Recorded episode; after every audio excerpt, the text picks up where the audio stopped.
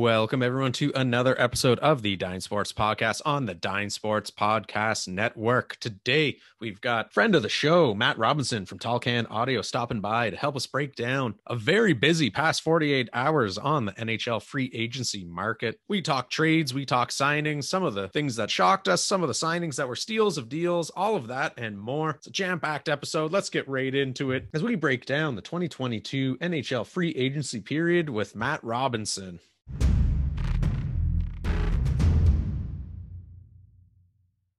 Joining us on the podcast today, we've got friend of the show, Matt Robinson from Tall Can Audio, coming in from cottage country to talk all things NHL free agency frenzy. How you doing tonight, buddy? I'm doing all right, man. I had to uh, had to hit the road, had to get the hell out of Ottawa when uh, well when the unpleasantness struck there the other night. I'm sure we'll get to that, but uh, things are good up here at the lake. So happy to be joining you. Well, I was I was gonna ease us into it like a like a nice warm bath here and do some palate cleansers, but if you if you want to hop right into Leafs land, Matt Murray, like we, we got to get to him at some point there. So, oh, good. Why don't we do this here, just so that we can get your gears going a little bit on some other non Leafs related talking points? Why don't we I'd start with some, it. some of the other items that uh, you know busy day in the last 24 hours lots of contracts getting handed out and frankly a lot of term on those contracts as well too. There, there hasn't been uh, too many of the shorter variety except for you know maybe claude giroux on the three year but a lot of eight year deals a lot of seven year deals.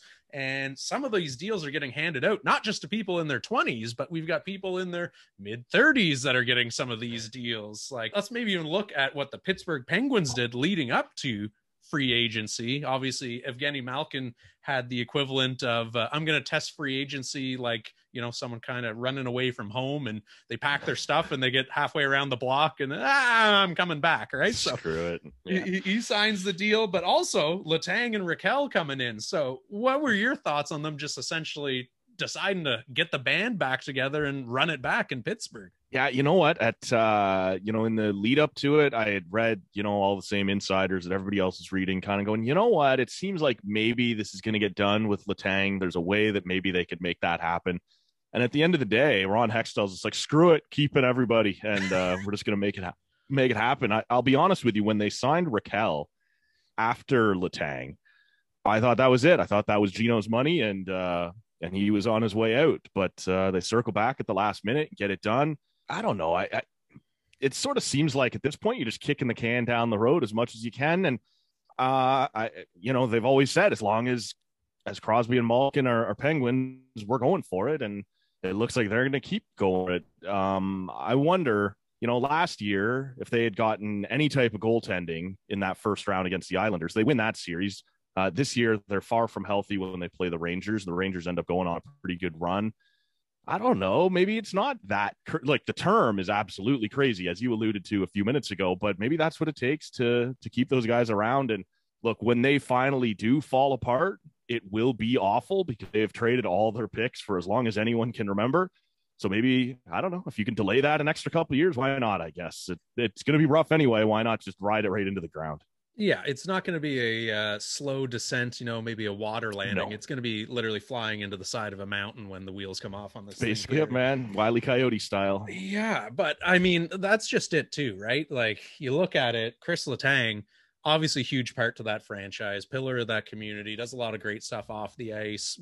You know, they're keeping Crosby happy by bringing him back. So th- there's trickle down effects to it. But uh, let's call a spade a spade here. He's 35 years old. Did you really need to hand him a six year contract with 6.1 million going against the cap like every year? Like th- they better be hiring whoever's in the front office in Tampa Bay that's finding all these LTIR, you know, loopholes and whatnot. Because I, I I don't see any scenario in which Chris Letang is 41 years old still playing under this current contract, right?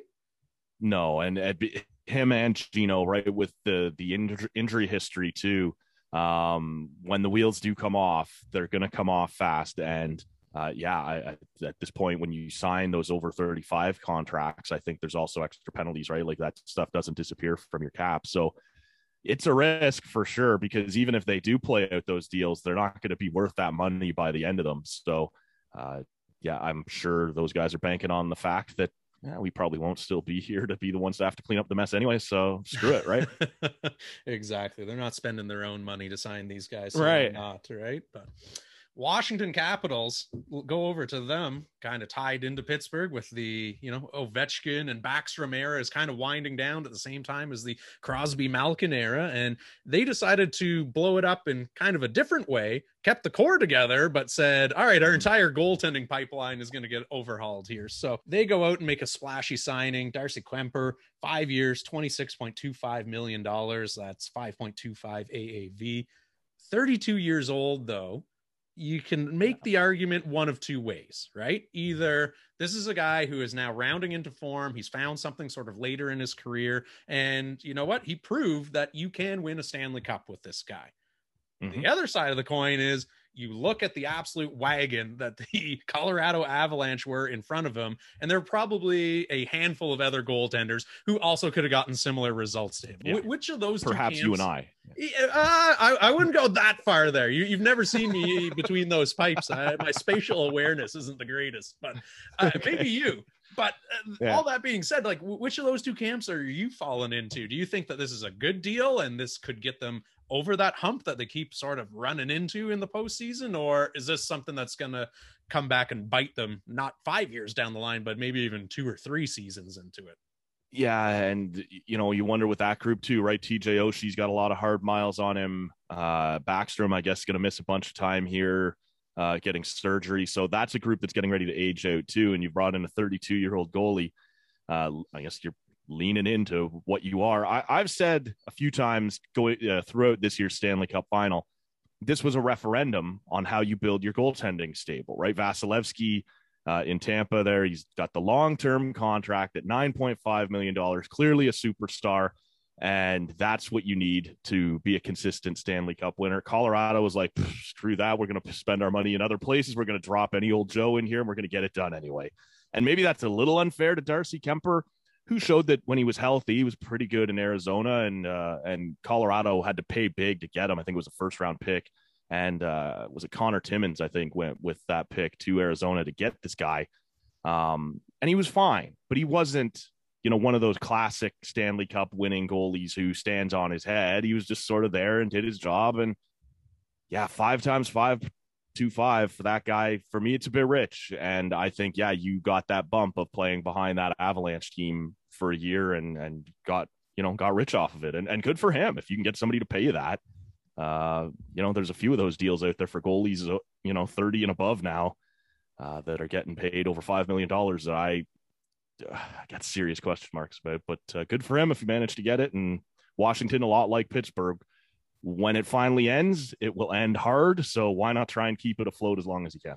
Yeah, it almost feels as though both of those franchises are kind of propping their windows to compete open with you know duct yes. tape and flimsy straws and That's whatnot. It, man. Yeah. Hey, as long as it's MacGyver open, it you, have got a chance, right? All you got to do is get into the playoffs, and crazier things could happen. But all that being said, you, you look at Darcy Kuemper, and you know, I I find myself going back and forth between those two camps, right? Like yeah, I, I, think there were a lot of goaltenders who probably won't be making, you know, all-star teams anytime soon that had you put them in nets, they probably would have done equally as well with Colorado this season.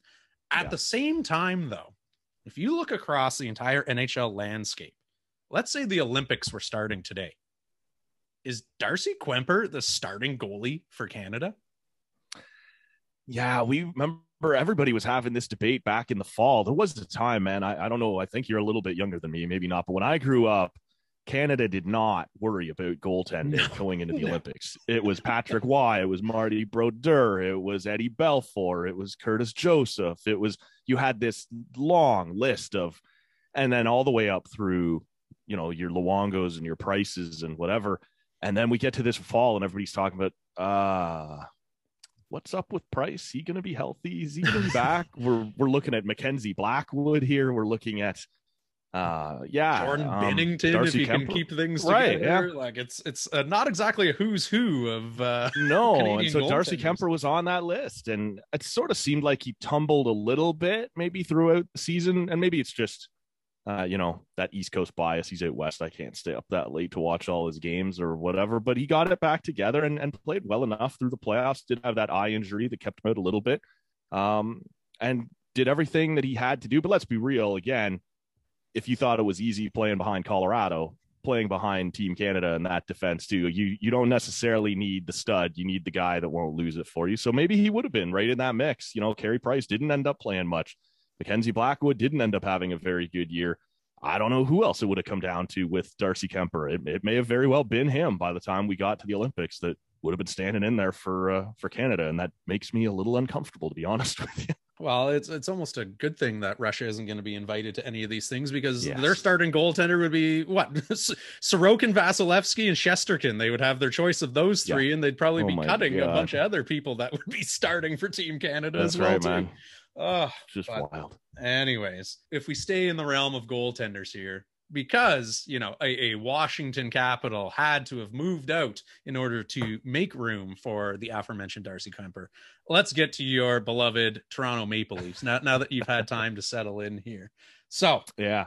Toronto, do you feel better about Murray and Samsonov or Campbell and Mrazek? Like, where have you sort of landed in the past 48 hours now that everything's unfolded as it has? I'm just happy that I haven't landed outside my window like having jumped. Right. That's uh I I get what the appeal is here. And Dubas said as much in his press conference that if you ride the, the Jack Campbell thing was going to take five years a term and he wasn't willing to commit that to him. And I get that, right? Jack Campbell, when he came to Toronto, ended up being better than any of us expected. It ended up being a very good trade. He slowly takes the starter's net from Freddie last year. He has uh at best what you would call an up and down season this year. When he was good, he was very good. When he was bad, oh my God, he was bad. And I thought he was fine in the playoffs. And, you know, he was everything. The Leafs did not lose round one to the Lightning because of Jack Campbell, Mhm. but there's not enough runway there to be willing to pay that guy, in my opinion, $5 million times five years. That made me nervous.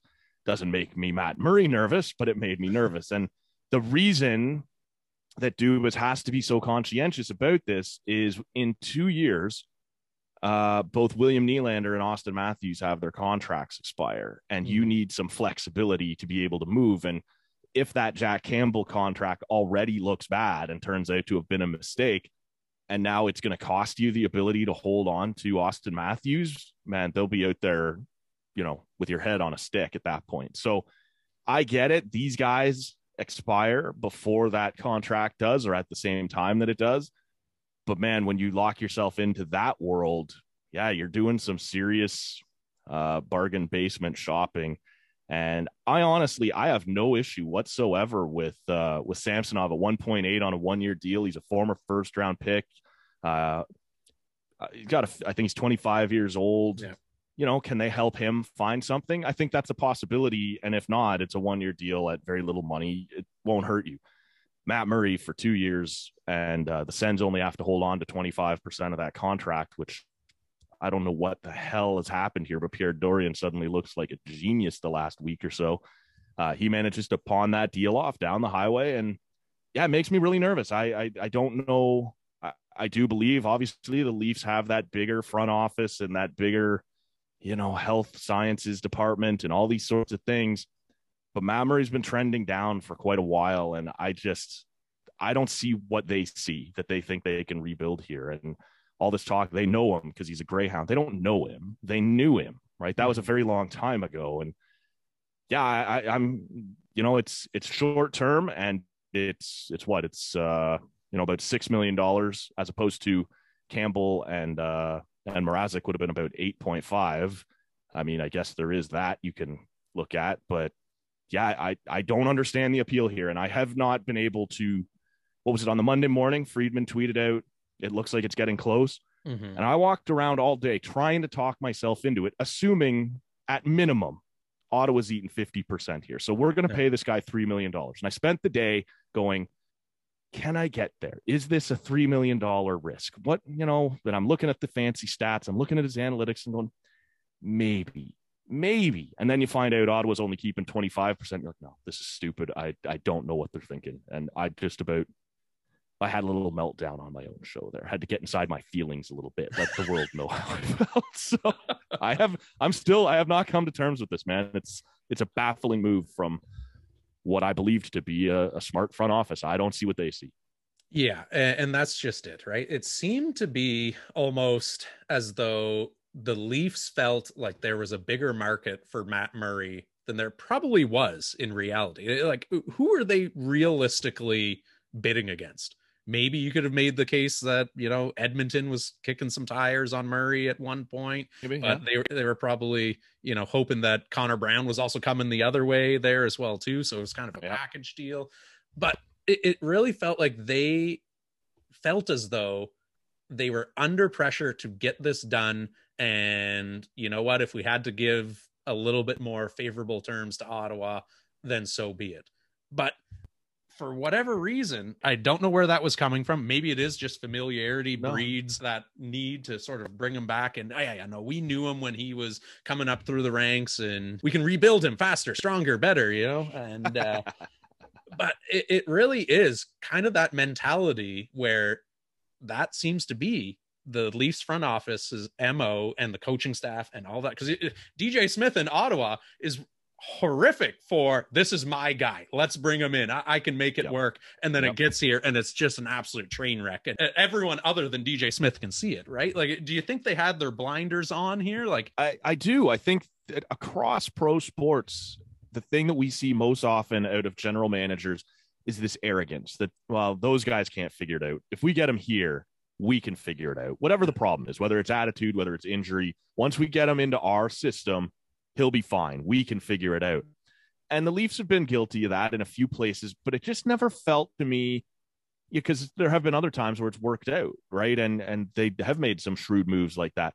This one, if you believe that you are a contender, you can't gamble that on this, right? This isn't a this isn't Tyler Ennis that you're going to rebuild and you know for a year he'll play on your third line and you know, he'll get his career back going and, and continue on for a few more years somewhere else. This is your starting goalie in a year where you're trying to contend. And I just, yeah, if it's the Sault Ste. Marie thing, I think that's ego. I think that's a huge mistake. And you don't know this guy um, and his injury history. I know they were able to get in and look at him first and stuff, but he's also been through some stuff mentally, right? That, mm-hmm. you know, would be difficult to overcome for any of us. So yeah, I think there's some ego here, and and maybe I'll be wrong. Like maybe they can get him up and going, but there's two problems here. It's not just his performance; it's his health, right? Mm-hmm.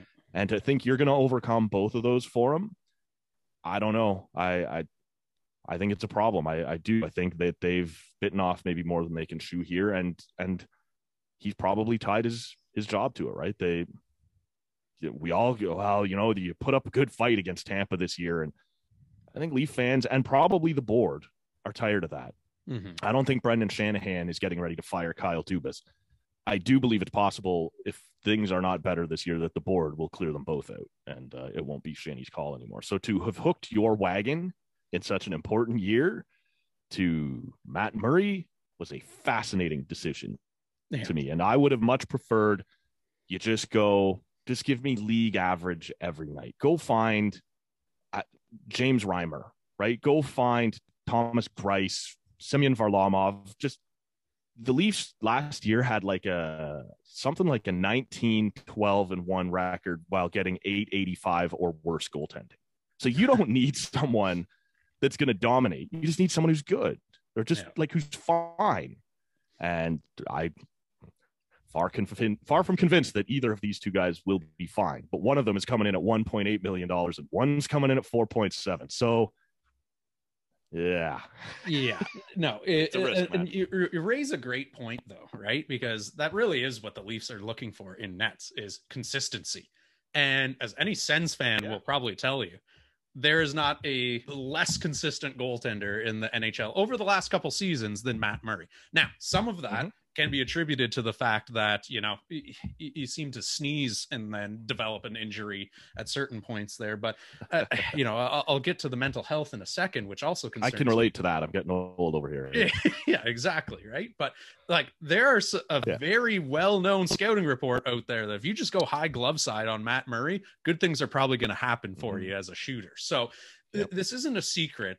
Some of it can be attributed to the fact that he plays smaller in the net than he should. He's got a bad habit of shrinking into his crease rather than playing high in the paint and all of that. But th- there's some technical stuff. But what would worry me the most, and I'm trying to put aside, you know, the Ottawa bias for a second of, hey, he's your problem now. But like, as an outside yeah. observer of this is not my team, this is not my money to hand out, it would literally be the fact that, you know what, there were some genuine injuries that happened over the course of the last two seasons. I wonder how many of the games that he missed though was from either strained relationship, the season's in the shitter already, so who cares? Mental health issues, clashing with the coaches. You guys tried to, you know, put me on waivers, send me down to the AHL. Yep. You know, this isn't how you treat, you know, a star goaltender, blah, blah, blah, blah, blah.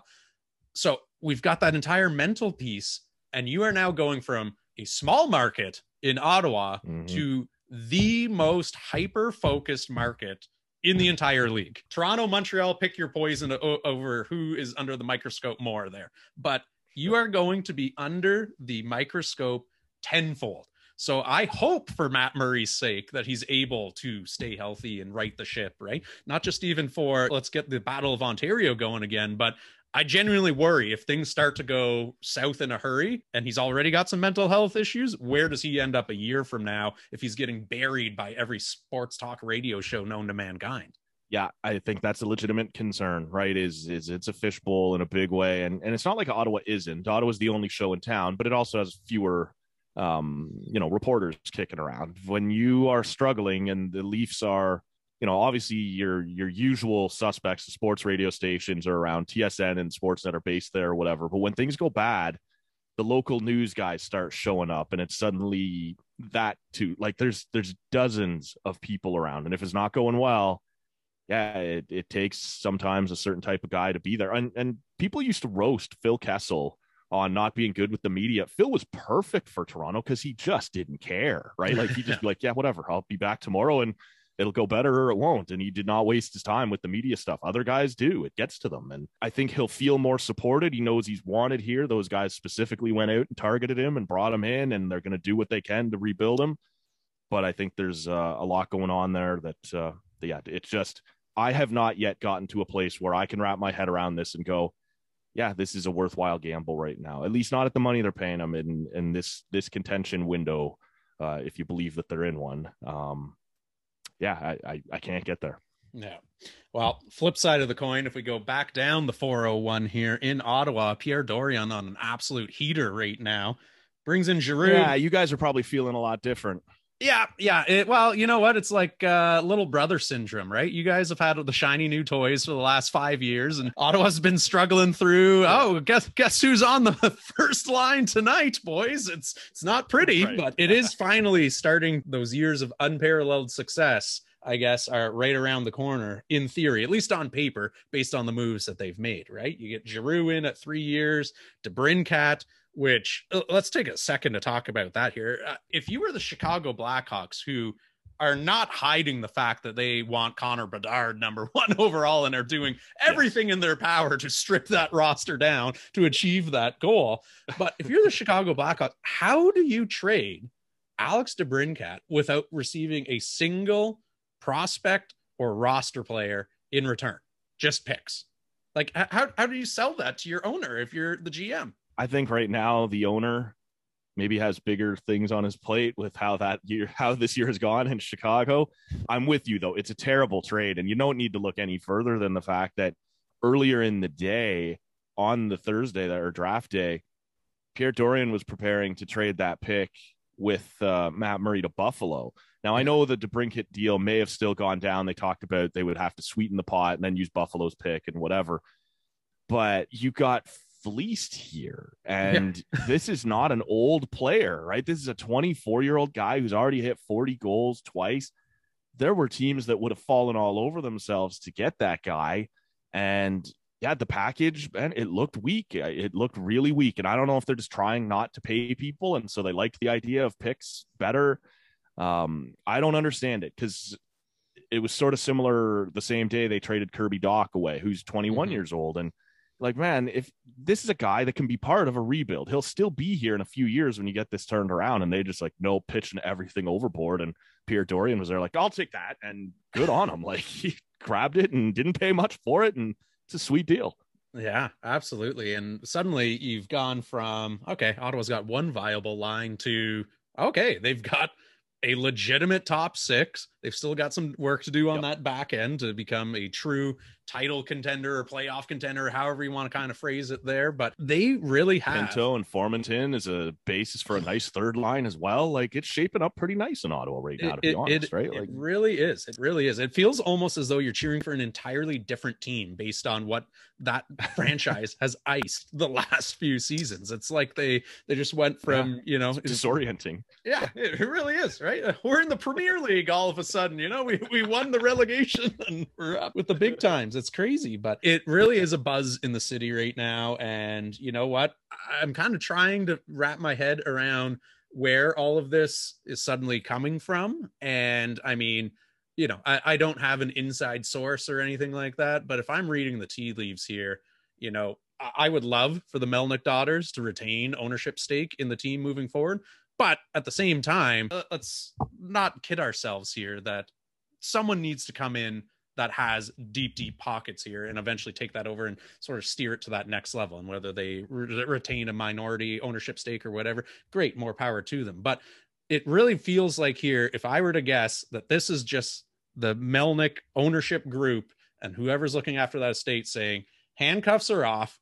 Do whatever you need to do to field a super competitive roster. We've got LeBreton lined up all of these things on paper now takes Ottawa's valuation from whatever, let's pick numbers here 400 million two months ago to maybe 600, 700 million yeah. all of a sudden now that you've got a legitimate contender in a downtown arena coming, right? So is it just that you really think Pierre Dorion has the handcuffs taken off him and he was always a secret genius that was being held down by Eugene Melnyk? Or do you think this is, you know, the board's attempt to eventually lure in some outside investment and ultimately flip this franchise? I think it can be a couple of things, right? Like I, I, do absolutely think that Pierre Dorion had his hands tied a little bit with uh with a an owner that was not afraid to tinker, right, and get his hands in there and kind of make it clear what he wants. And and sometimes that wasn't always best for the franchise.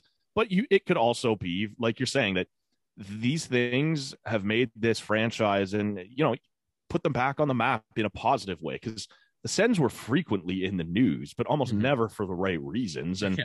you know, even the things that you've mentioned there, the new arena and the free agents, whatever, Alfredsson also gets the call to the Hall of Fame. Like everything's sort of coming up, Senators right now. And if you sort of keep that momentum moving, it does, whether it's intentional or not, make the, the thing more valuable if you do turn around and sell it outright, sell a piece of it, uh, sell a majority stake, and the Melnyk daughters will stay involved in a minority ownership. Whether it's being done to prep it for a sale or whether it's being done because we badly need to excite this fan base again and rebuild this brand and get people feeling good about it.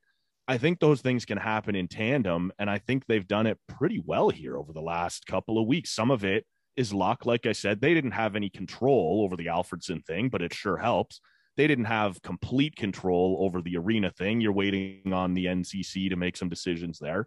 But the things that they can control in terms of bringing Claude Giroux home and making the DeBrincat deal and uh, locking up today Josh Norris to a long term contract, all the things that they have been able to control, they've done well. And yeah, I think that can only help if you are out there looking for investments. At the same time, look, I get why everybody's excited right now, and they absolutely should be, but I'm not willing to let Pierre Dorion completely off the hook for the last couple of years and say it was all Melnyk. There was some things that he did that were, you know, that were mistakes, and he's been pretty good about cleaning up those mistakes, but you know, there are still some baffling moves, and he's on a heater right now, and Sens fans should be excited about that. But I would probably stop short of saying it. The things that went wrong were always Melnyk's fault. I think Dorion's got to wear a little bit of that too moving along here, we've got probably the biggest shock from free agency frenzy is our good friend Mr. Johnny Hockey, Johnny Gaudreau, going to the Columbus Blue Jackets, leaving millions on the table to do so, and spurning the Calgary Flames in the process.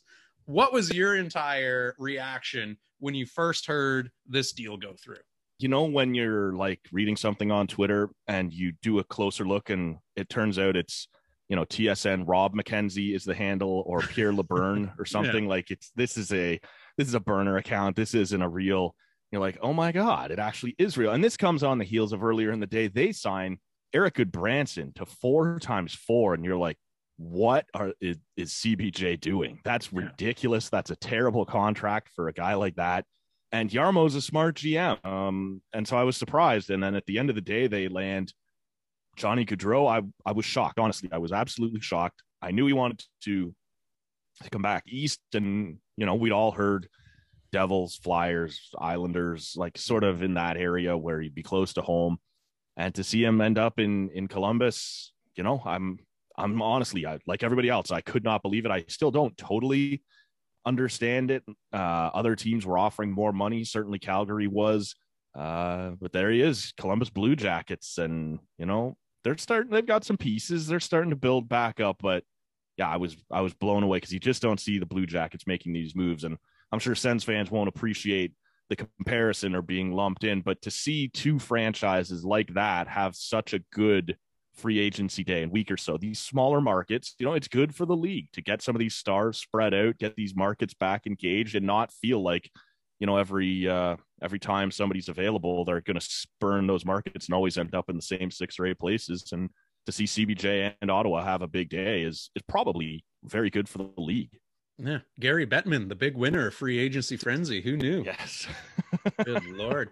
But it, it really was shocking because i you know like you mentioned if the reports are true here that Calgary offered him uh, close to 12 million dollars a season, he's left a significant amount of money on the table here. And yeah, uh, we can point to the want to be closer to home and uh, family and all of that. We're moving back east, but I can guarantee you, someone right now, and it could even be in the works, going to press as we're recording this. There, expect there to be some sort of Gaudreau's camp will probably call it a hit piece. Calgary Flames diehards will probably call it, you know, an expose but something's coming down the line. There was more to it than just, oh, I'm going to leave like money Sutter on or there was a rift in the room or something. Yeah, you're right. That happens pretty often. That on your way out, somebody kicks you in the ass on the way behind. And you know what? Like you mentioned there, Calgary also had the ability to offer him that eighth year, which Columbus couldn't. So when you mm-hmm. add the extra, you know, money, pre- he left like somewhere in the neighborhood of 16, 17 million dollars on the table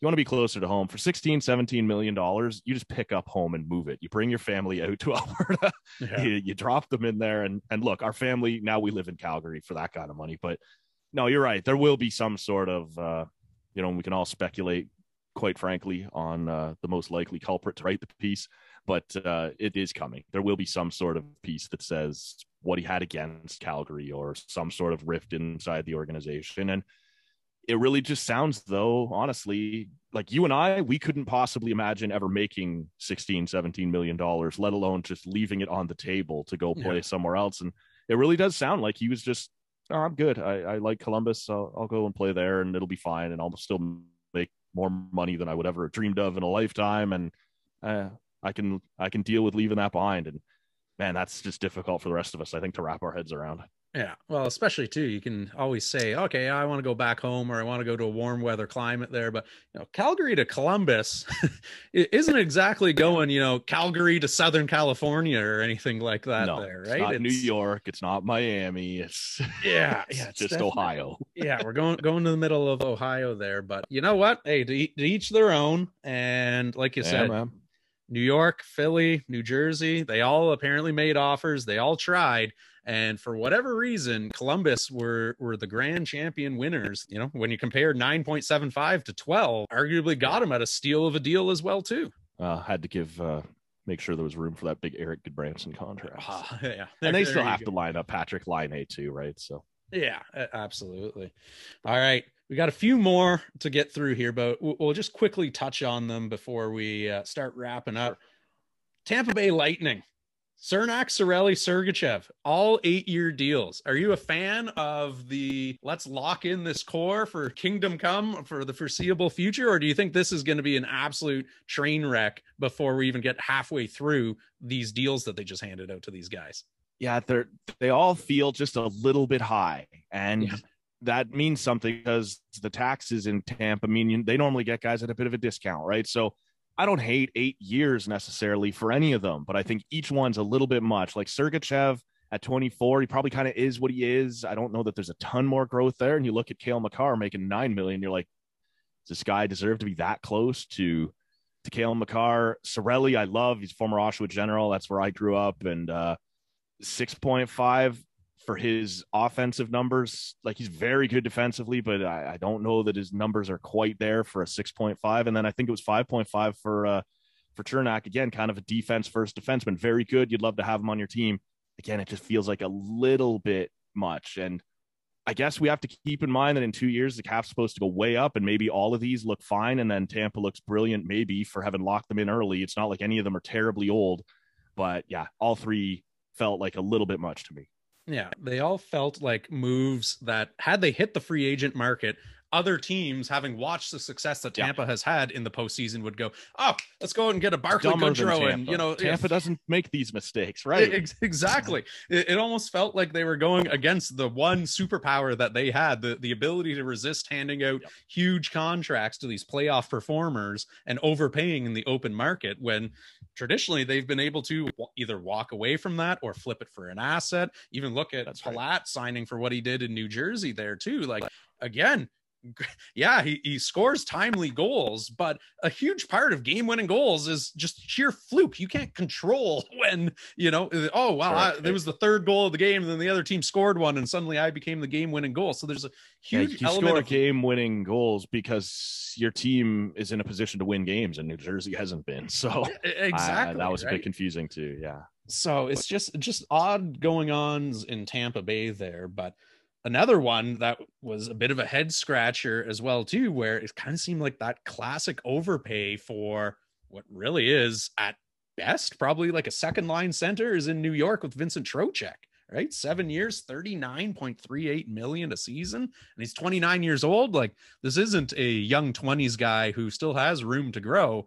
If anything he's probably peaked and might even be on the decline in his career at this point I totally agree with that. This one reminds me too a lot of of um, of Andrew Copp in Detroit, and I hope I'm not jumping ahead you, but I looked at both of those and went, ah, I don't I don't get this right. That like you said, at best a number two center, and you've bought them in for a long time, especially in Detroit. Steve Yzerman, obviously, he built that Tampa model. He he doesn't make mistakes like this, and that one reminds me like I don't know if you remember way back in the day Marty Lapointe. He's like the third line center mm-hmm. in Detroit. And he has a great year because he's, of course, he's playing behind Yzerman and Fedorov, who are taking all the difficult checking assignments. He goes to Boston for $5 million a year at the time when five mil was still huge money. And you're like, oh shit, as the number one center, this is a lot harder. And I don't have Yzerman and Fedorov to protect me anymore. Yeah. That's what those deals remind me of is you know, Andrew Copp, especially, he's kind of been a number two, number three guy. He got to New York. Panarin did the heavy lifting on that line for him. Um, you know, Trocheck, both in Florida and Carolina, kind of slotted in nicely. They had bigger weapons ahead of them. And in both of those cases, you're like, I don't think this is the guy, right, that you want to lean on. And you're not, you can't pay long term like that, in my opinion, for second and third line guys. It's just not the way you want to do it. So I was baffled by both of those. Yeah, no, they they were definitely intriguing for different ways. I, th- I think the Trocheck, you could kind of make the argument that okay, you know, New York goes on the deep run that they did. They feel like, yeah, all right, we're we're in our window to compete. We're at a couple of pieces here or there. Let, let's make a run at it. All right, I can see that. I, I but why do you need to hand out that kind of term? Like again, probably were some other teams that were interested, but people will take, you know, same amount of money, and I'm choosing between, like you say, New York or Columbus. Most people, unless you're Johnny right. Gaudreau, are gonna, are going to pick the New York yes. Rangers, right? when you look at these rosters, Andrew Copp feels totally weird true. because of the sense that you look at Detroit, like they're not ready to compete.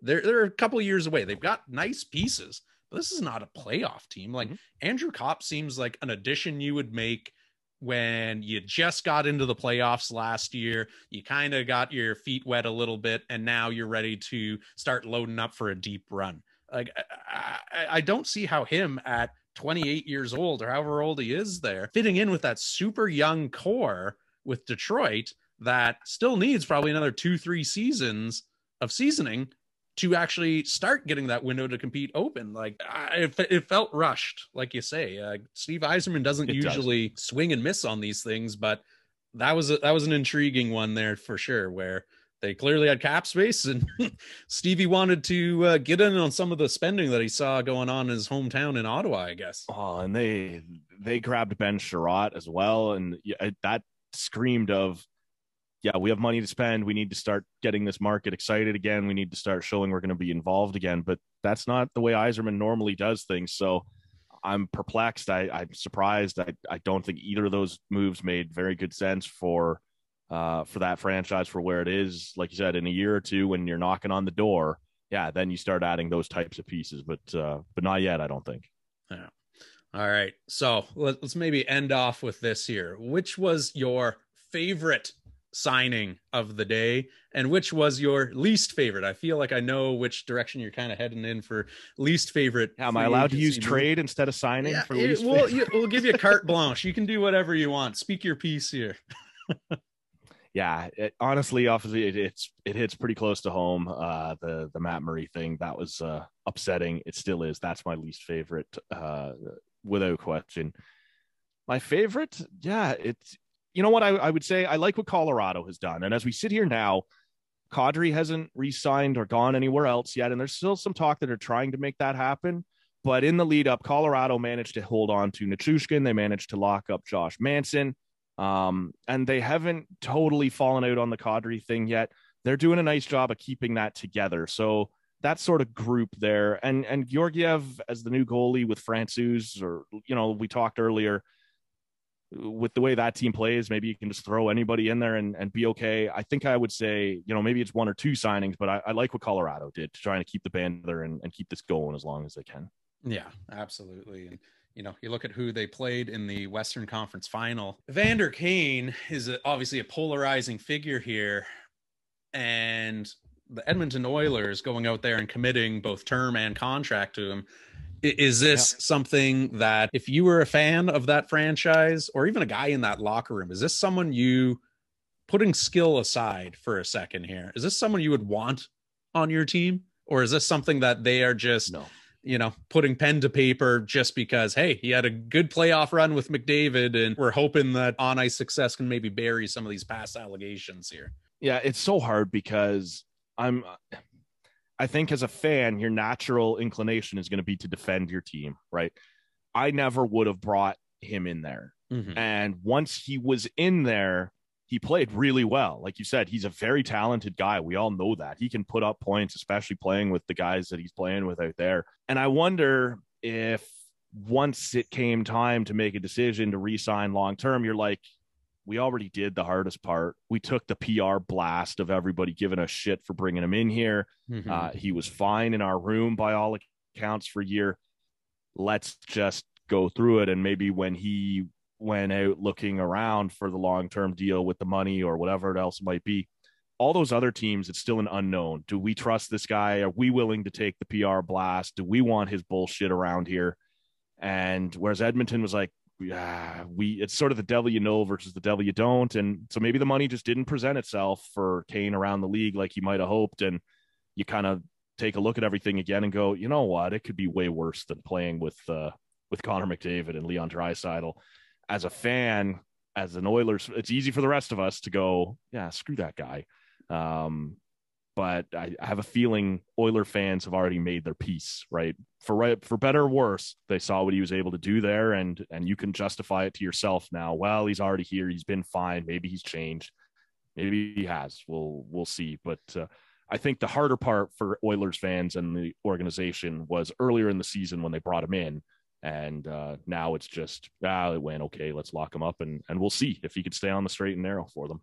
Yeah, they've already taken their media lashings for sure, and who knows? May- yep. Maybe the uh, winters in Edmonton will be enough to uh, keep him on the straight and narrow rather than in uh, the Bay Area. Yeah, who wants to go can... out? You just yeah. stay at home. Yeah, and, exactly. Yeah, this. It's too cold to go and get into trouble. Yeah, exactly. Might be good for him long term there as well too. But Matt, we appreciate you coming on as always. For those that are listening that want to check out any of the Tall Can audio stuff, where's the best places to find you these days? Yeah, we're on all the social media feeds at Tall Can Audio, except TikTok. I'm not a TikTok guy. I don't get it. Uh, I'm too old. I don't want to. I don't want to learn a new thing. But uh, the, all the, the people want to see Matt doing all the dance crazes here. You got to get on the TikTok here. Tall Can TikTok. Make it uh, happen. We'll, 2022. We'll see. We'll see. Um, all the shows can be found. Uh, the archives are all at tallcanaudio.com or wherever you're you get your podcast, just search out Tall Can Audio. We have uh, a different craft beer before each or uh, during each show and talk about the sports news of the day. So, uh, yeah, if you want to check that out, we'd love to have you at tallcanaudio.com or wherever you get your podcasts. And that's a wrap for another episode of the Dine Sports Podcast on the Dine Sports Podcast Network. As always, a huge thank you goes out to our guest today, Matt Robinson from Tall Can Audio, for stopping by, talking all things NHL free agency frenzy with us. Be sure to check out Tall Can Audio wherever you guys find podcasts from. Make sure to like, share, subscribe, give us a five star write up on whatever streaming platform you're currently listening to this on. Check out the dinespressbox.com where we've constantly got new content going up there daily, long form pieces, breaking breaking news, videos, and more. Until next time, folks, stay safe. We'll see you in a bit.